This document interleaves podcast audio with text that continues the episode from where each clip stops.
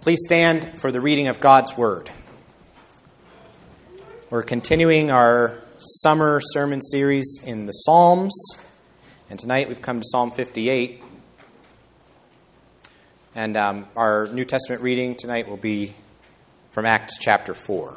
So we'll read that for first. Acts 4, verses 23 to 31.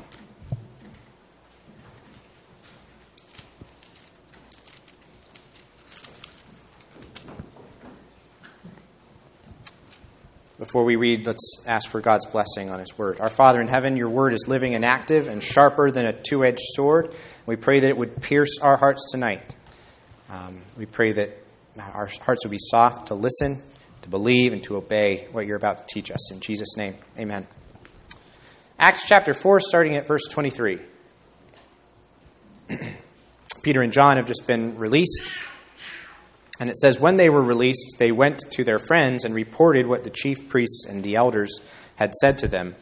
And when they heard it, they lifted their voices together to God and said, Sovereign Lord, who made the heaven and the earth and the sea and everything in them, who through the mouth of our father David, your servant, said by the Holy Spirit, Why did the Gentiles rage and the peoples plot in vain? The kings of the earth set themselves, and the rulers were gathered together against the Lord and against his anointed. For truly in this city there were gathered together against your holy servant Jesus, whom you anointed, both Herod and Pontius Pilate, along with the Gentiles and the peoples of Israel, to do whatever your hand and your plan had predestined to take place. And now, Lord, look upon their threats and grant to your servants to continue to speak your word with all boldness, while you stretch out your hand to heal, and signs and wonders are performed through the name of your holy servant Jesus. And when they had prayed, the place in which they were gathered together was shaken, and they were all filled with the Holy Spirit, and continued to speak the word of God with boldness. Amen. Let's read. Psalm 58. To the choir master, according to Do Not Destroy, a miktam of David. Do you indeed decree what is right, you gods? Do you judge the children of man uprightly?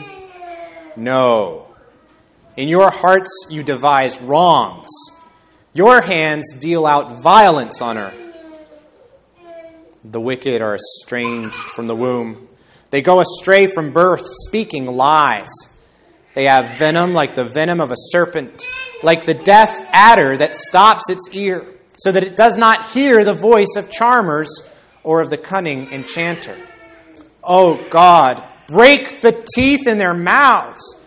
Tear out the fangs of the young lions, O Lord let them vanish like water that runs away. When he aims his arrows, let them be blunted. Let them be like the snail that dissolves into slime, like the stillborn child who never sees the sun. Sooner than your pots can feel the heat of thorns, whether green or ablaze, may he sweep them away. Righteous will rejoice when he sees the vengeance. He will bathe his feet in the blood of the wicked. Mankind will say, Surely there is a reward for the righteous. Surely there is a God who judges on earth. Amen. You may be seated.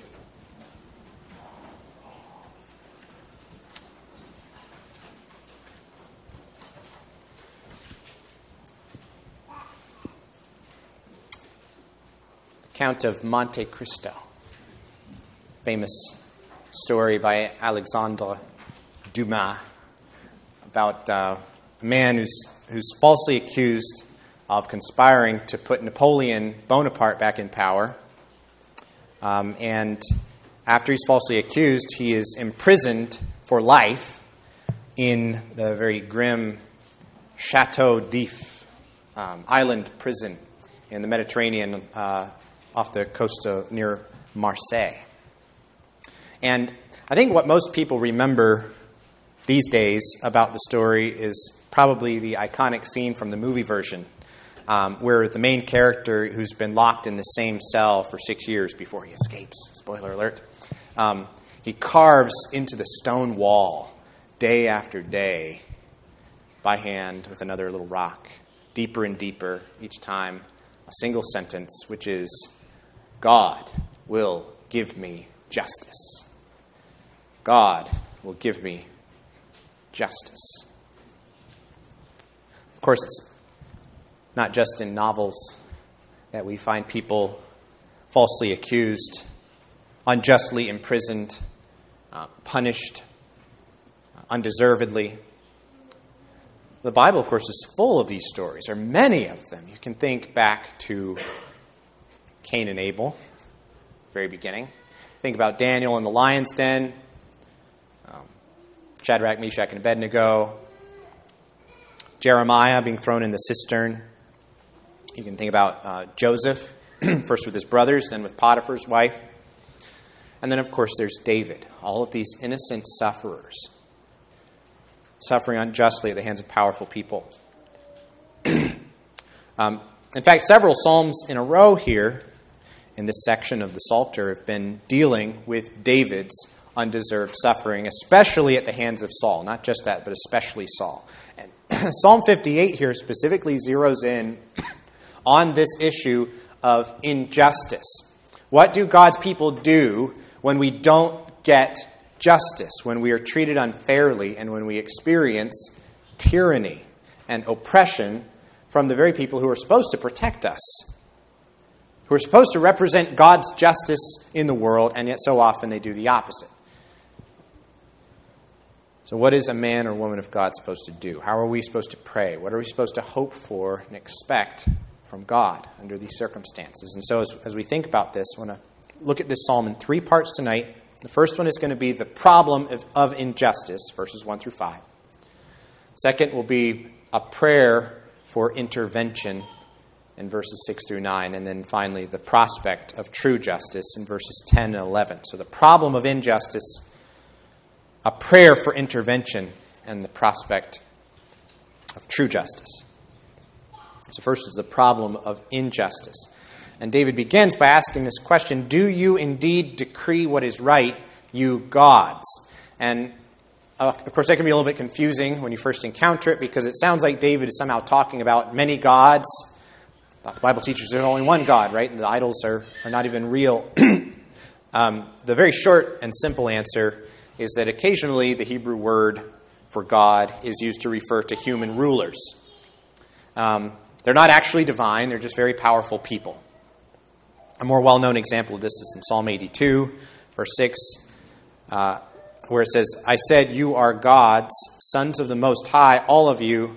Nevertheless, like men, you shall die and fall like any prince. It's princes, human princes, who are being described using this kind of lofty term. Now, of course, sometimes um, human rulers, people in civil government, like to think of themselves like gods try to act like gods, try to put themselves in God's place. It's really at the heart of all tyranny. In fact, that's precisely the problem that leads to tyranny, to oppression, to injustice of all kinds.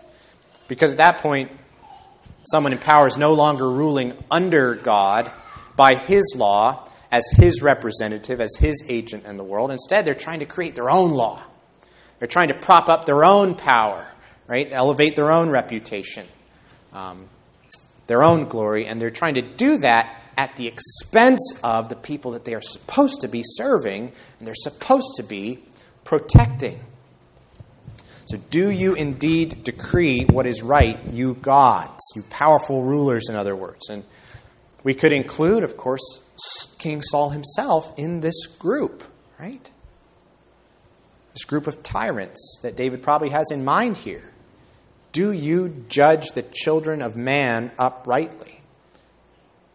Taking Saul as an example, Saul obviously had not judged David uprightly. He had slandered him, he had falsely accused him, and then subsequent to that, he had tried to take his life, even though he was innocent. clearly innocent. And so David answers his own question here. No, verse 2, no, in your hearts you devise wrongs. Your hands deal out violence on earth. They're doing the exact opposite of what their office is called to do. Called to protect the innocent. They're called to uh, be a terror to evildoers and to protect those who do right. And they've flipped that around, right? And this is so often what we find in real life, right? So often we find in government, so often we find among many powerful institutions, of different kinds. We'll talk about that in a little while. Now, as we move on to verses 3 to 5, um, you can think about this. Everybody agrees that there's a lot of injustice in the world, right? That there are a lot of bad people in power doing bad things. But what people don't broadly agree about is where that injustice comes from. What is its origin? And Psalm 58 here cuts straight to the point in verse 3, emphasizing this, this central truth that the evil and injustice that we experience from people in power originates with the sin problem that infects the hearts of the people in power. You've heard the famous quotation that power corrupts, and absolute power corrupts absolutely. Now, that's true as long as we understand it in the right way. Because hearing that, some people might think that it's power itself that is the problem. That power takes basically good people and transforms them into bad people. That is not true. If that's what you mean by power corrupts and absolute power corrupts absolutely, well, that's, that's, that's not accurate. That's not the way it works, and it's not consistent with the Bible's teaching. What the Bible is teaching us here and in many other places is that the evil is already there in every human heart. It's just that it's usually held back in various ways through, for example, the rule of law, through the fear of punishment, through our desire to please other people, to be accepted by other people.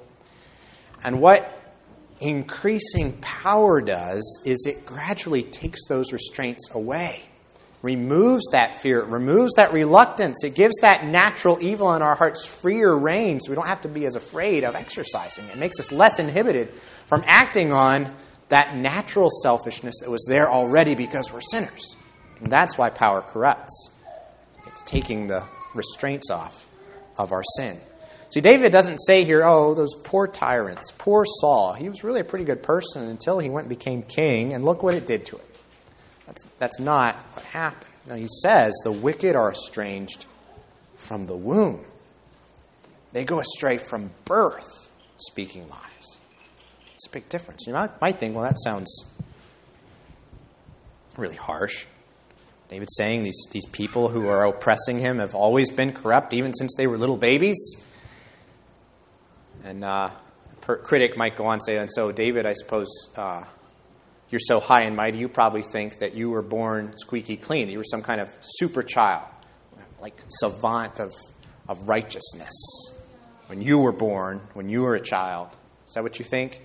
Well, no, that's not how David thinks of himself, is it?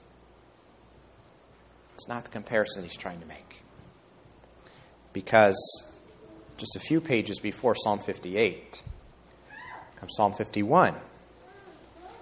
You remember what David says about himself in that chapter? Behold, I was brought forth in iniquity, and in sin did my mother conceive me. This David prayed, by the way, after he had just acted like a tyrant. After he had committed a grave series of injustices against Bathsheba, against Uriah.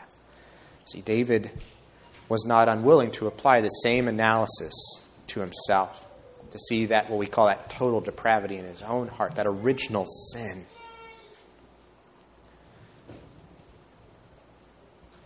Where does the evil come from? Those great power centers of life. Whether he's talking about those people out there, whether he's talking about himself, David sees it ultimately comes from the heart. It comes from that corruption that's there from birth in every human being. So we might veer off in the other direction at that point and say, well, see, David is really no different from Saul. basically just the same. He's no different from any other tyrant, any other oppressive, power hungry, might makes right kind of character that we meet splattered all over the pages of history. Not to mention all kinds of other powerful institutions in contemporary life. David's just the same. It's that kind of cynical reaction, right? But that's not true either. That would be falling into a different ditch. There is a great difference between David and Saul.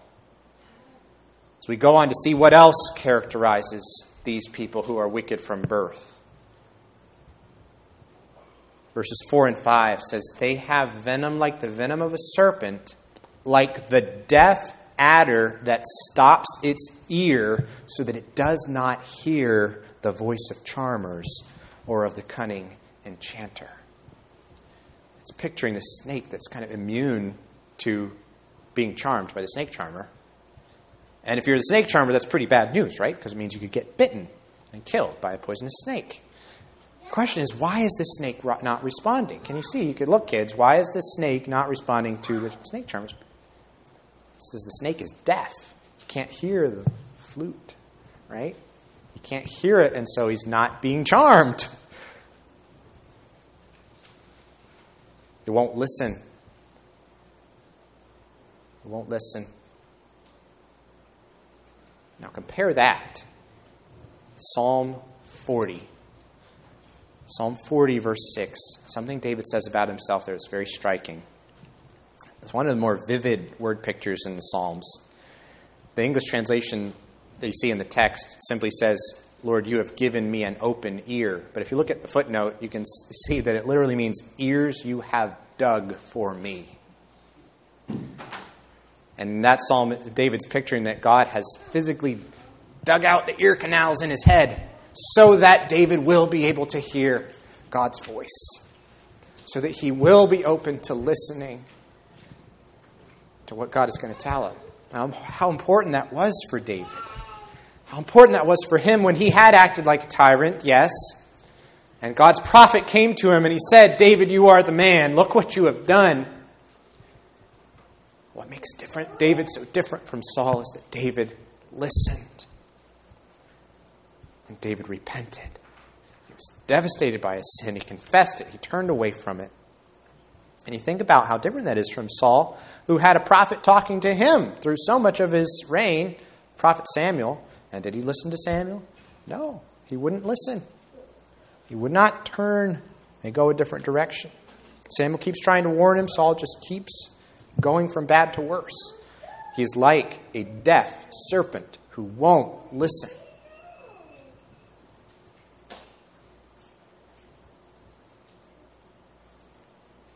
So, this is the situation that David's in. It's the kind of evil that David has to deal with. What is David to do?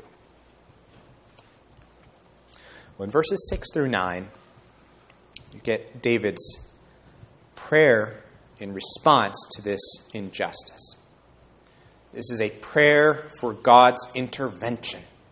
It's a prayer for the Lord to step in where David is powerless, protect him, and to give him the justice that human authority is denying to him.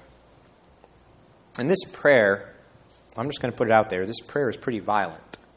It is pretty intense. I want to acknowledge that from the outset.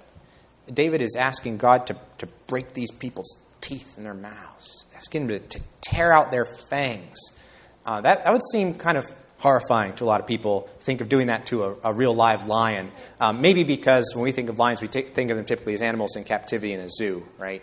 Um, and doing that would be very cruel to a zoo animal. We, would, wouldn't think of doing that. But you've got to get yourself in a different mindset. Imagine yourself out in the wilderness in the ancient world where you're having to survive on the land and there are truly wild animals all around you, and, and there's a lion on your tail who has your scent and he's trying to catch up with you, kill you, and eat you. That's the kind of lion that David has in mind. And if that was the case, then you would probably think a little differently about what would be too extreme of a response to that lion. Okay, now I want to do whatever it takes to keep this lion from eating me. Um, In saying all that, I don't want to downplay the violence of this word picture either, though, because it is supposed to be shocking. It is supposed, that is the poetic point here of this imagery. God is going to bring to bear overwhelming force that is going to break the power of these tyrants who are trying to harm his people because God cares that much about his people and protecting them from this great evil. David is praying here that their power would vanish, would evaporate. That what right now seems so imposing, so big, so impossibly strong, so solid and impregnable, that all of a sudden it would become quite different. Let them vanish like the water that runs away. His arrows blunted so that so instead of piercing and killing, they just bounce off like Nerf darts. Just going to bounce off because they've, they've, been, they've been blunted. You, just imagine somebody taking aim at you with a bow and arrow with, or even with a gun, and blam! Gun fires and bloop, just bounces off because it's been blunted. Its force has been taken away. It can't hurt you because the Lord has intervened. He's, God has made that scary thing powerless to harm you. That's what David's praying for. Verse 8, he gets very imaginative. Let them be like the snail that dissolves into slime. Like, ew. I guess it would be kind of gross to find a dead snail, and you might be a little scared in the sense of, I don't want to touch that. But you're not going to be afraid of it as anything that can actually hurt you, right? It's what could be more powerless to hurt you than a dead snail? It's not, it's not going to be able to do anything to you no matter how gross it is. The next one's not silly, it's very dire. Let them be like the stillborn child who never sees the sun. It's a very uncomfortable image, even, disturbing. But again, that's really the point. David is trying to come up here, he's racking his imagination for the ultimate image of powerlessness whatever is the polar opposite of this violent power that these people currently are projecting. And this is what he comes up with, is the opposite of that. Uh, verse 9, um, the imagery here is a little bit unclear in the Hebrew. It even says that in the footnote. Um, but to get the, the point, the force of the verse, you, all you really need is the last line where it says, that God's going to sweep them away. He's going to sweep them away. It's like God is able to just take the chessboard and all the pieces go clattering onto the floor. All those intricate games and stratagems of these high and mighty people have just been turned over, capsized by God's overwhelming sovereignty brought to bear for the protection of his people.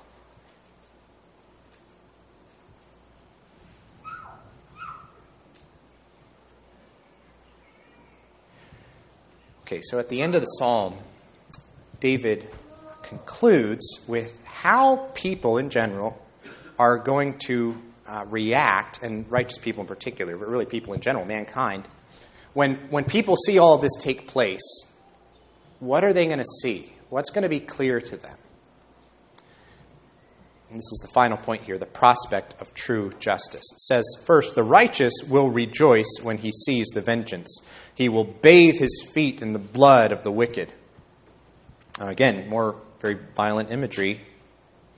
Um, and maybe some people uncomfortable, think, is, is that really the way we're supposed to pray? Is that what we're supposed to really want? Are we supposed to desire to see our feet bathed in the blood of our enemies? And, and some people might take the tack of saying, well, that's, that's kind of an Old Testament way of looking at things. Um, I'm not sure we can really take that route because Revelation 19 later pictures Jesus himself at the second coming, clothed in a robe dipped in blood. It's the blood of his enemies. Can't kind of squirm out of the discomfort. Um, the point here is that there has been a total victory over a totally defeated foe. And this is simply the reality, if you can think about, we're so insulated from the brutality of warfare, even of modern warfare, much, not to mention ancient warfare. We think of David as this warrior king who had won many battles, and he had walked across the field of victory. And this is the image that is familiar to him, is what a total victory over a totally defeated foe is like. This is what characterizes the victorious army. It's picturing for us God's total victory over his enemies and the joy of the righteous knowing that God has won the victory and that those wicked foes have been have had their power utterly taken away. Their ability to harm God's beloved ones is gone, it is vanished, it has run away, it has disappeared, the arrows blunted. It's over. I would also hasten to add that um, I, was, I was saying earlier we, we can't um, kind of blunt the passage by saying, well, it's just the Old Testament. I would hasten to add to that that there is a change. There is a change in salvation history from the Old to New Testament regarding the way in which God's people are to expect and to experience victory over our enemies at different times. Um, it's not, I'm not saying that there's no difference at all between David's time and our own. Um, David lived under the monarchy, a period in salvation history where what did the expansion of God's kingdom look like? What did the victory of God's kingdom look like? Well, it took a very physical form, right? It took the form of territorial expansion, conquest, military battles. That was the form in that period of salvation history, the coming of God's kingdom. That's what the coming of God's kingdom looked like. It was David's military victories. Well, since the coming of Jesus, the kingdom of God is still expanding. It is still winning great victories. It is coming, though, and expanding in a different way, a different mode. It's taking place, of course, through the proclamation of the word. Right? Um, this is something uh, theologian Carlton has helped me with quite a bit. Um, uh, so, going on this point, the, the church today, of course, does not carry the power of the sword the way that David did, carry the power of the keys.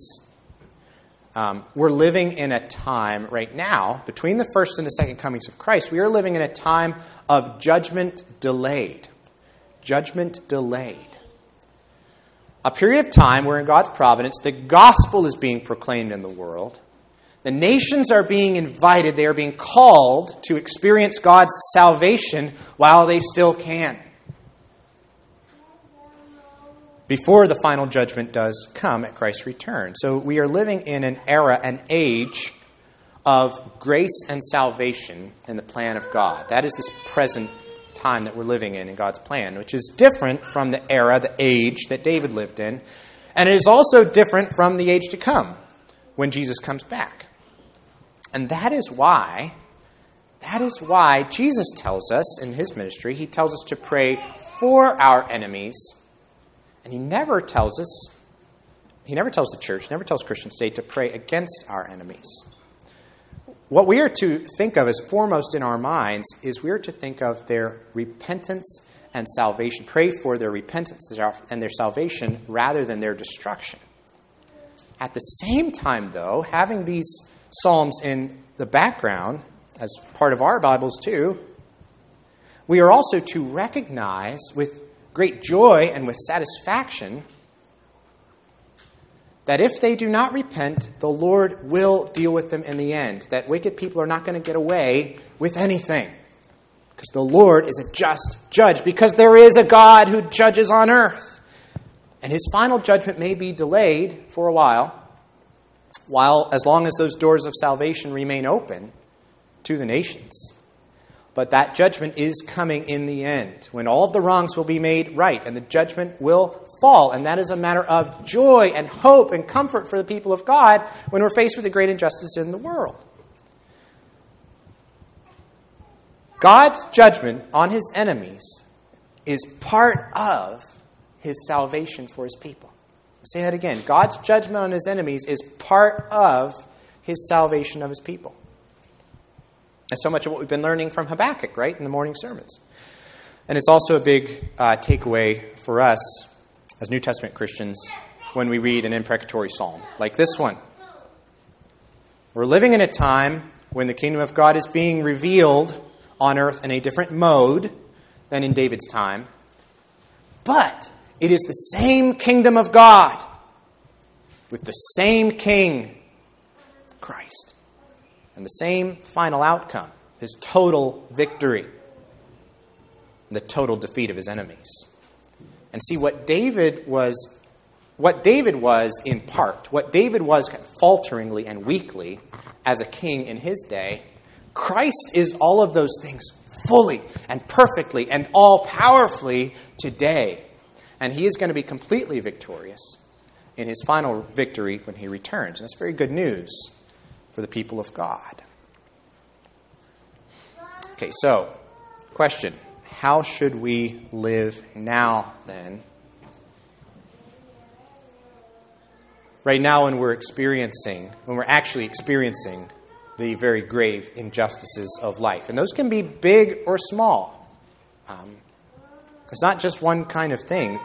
You can experience injustice from your friends and from strangers. You can experience injustice from government. You can experience injustice from employers, big institutions of many different kinds. There's so many times where we simply feel so powerless. Like there's just nothing we can do when powerful people are doing wicked things and just think, what is my recourse? What can I do? And psalm helps us to answer those questions. And the first answer is this the first thing is we are to trust. We are to trust that there is a God who judges on earth. We're to take comfort in that. We are to patiently wait for his judgment to be carried out. I mentioned at the beginning of, uh, several Old Testament examples of unjust suffering. Let's not forget the biggest example of unjust suffering of all, which is the Lord Jesus himself, right? Think of what Peter says how when he was reviled, the Lord Jesus did not revile in return. When he suffered, he did not threaten, but continued entrusting himself to him who judges justly. So, first, we're to trust. Second thing is we are to pray. We are to pray, I would add, for our enemies. You might be surprised to hear this, or maybe you won't be. I don't know. I would not advise you to go home and think of enemies, think of people who have done bad things to you, and pray this psalm against them. I would not advise you to do that. That is not how this psalm is to be used for Christians today. And that might, that might surprise you because maybe you would have thought, maybe, I think that's how I am supposed to use this psalm. I don't think that's the way that Christ would have us to use this psalm devotionally in the Christian life. No.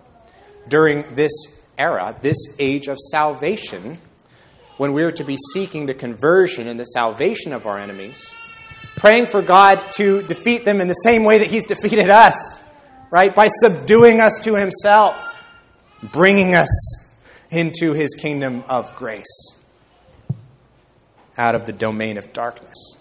we would be praying for the salvation of our enemies, praying for God to change their hearts and save them, as to be foremost in our minds and hearts. Um, and if you're wondering if I'm right about this, well, here's one more argument for it. Um, Jesus prayed from various Old Testament passages on the cross. I don't recall him praying the imprecatory Psalms from the cross. He didn't pray from this psalm. It's very striking that on the cross, Jesus did not pray for God to break the teeth out of the mouths of the people who crucified him. But what did he pray? He prayed, Father, forgive them, for they do not know what they are doing. And I think that's very telling for us thinking about how we're to think of this psalm in our own Christian life. However, you might think, well, then should we pray the psalm at all?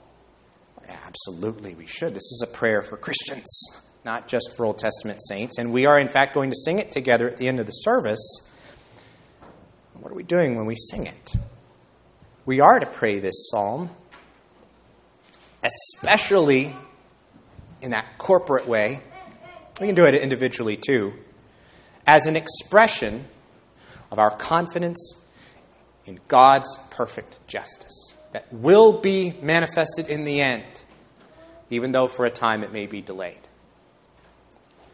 We can pray in much the same spirit that the church in Acts prayed when we read earlier from Acts 4 Lord, look upon their threats and grant to your servants to continue to speak your word with all boldness while you keep working supernaturally on our behalf. That's what those people in Acts were praying. So we're to trust, we are to pray. And finally, we are to beware. We are to beware. So easy to picture ourselves exclusively as the victims, right? Exclusively on the receiving end of injustice.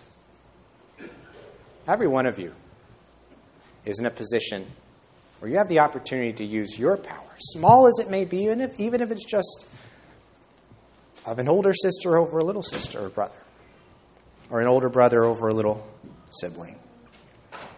We're all in the position to use our size, our ability, our knowledge, our gifts for selfish, oppressive purposes, to put others down and elevate ourselves instead.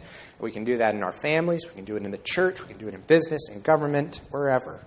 We must not be like these deaf adders, these deaf snakes who will not listen to the Word of God, will not soften our hearts. We need to have open ears and soft hearts to make sure we are using our power, our influence, our um, relationships, and, and yeah, uh, that we're using those things wisely and humbly for the good of the people that um, we're interacting with as servants of God, as servants of those other people, in the way that Christ demonstrates in his own kingship over us as he lays down his life for his sheep. I started by uh, quoting from the Count of Monte Cristo movie version. Uh, that's a very complicated story of revenge. The famous line is, God will give me justice, although a lot of the story is actually about the main character trying to get justice for himself, trying to take revenge. More like, I will give me justice, lot of his actions. Uh, but listen to how the book ends. At the very end of the book, the main character sends a letter to a friend where he describes himself um, as someone who, like Satan, thought himself for an instant equal to God. He's kind of regretting some of the things that he's done but who now acknowledges, who now acknowledges with Christian humility that God alone possesses supreme power and infinite wisdom. Never forget, he says, that until the day when God will deign to reveal the future to man, all human wisdom is contained in these two words wait and hope. An interesting lesson uh, learned from a man who, who didn't spend his life in that way, but wound up in a place much more consistent with Psalm 58. So I want you to be encouraged as we close, people of God, that there is a God who judges on earth, and that God will give you justice. But also be encouraged when you long for justice, that God has not given you just justice. Because as we heard this morning, in the course of justice, none of us would see salvation. Of justice alone. God has treated us with mercy. God will give you justice. But always remember that that's in the context of the mercy, the grace, and the kind compassion He has shown to you in Jesus Christ, who took the justice of God upon Himself in your place. Right, let's pray. Our Father in heaven, thank you for what we've heard from your word. Uh, challenging psalm in many ways, but Lord, thank you for its central message that is so clear that there is a God who judges justly on earth. And so we entrust ourselves to you. Thank you that you have not treated us the way we deserve, but also trusting that in the end you will make all of the wrongs right. And so we thank you for this. We praise you. We look forward to that day when Christ will come again and bring all these things to fruition. We do pray, come quickly, Lord Jesus. Amen.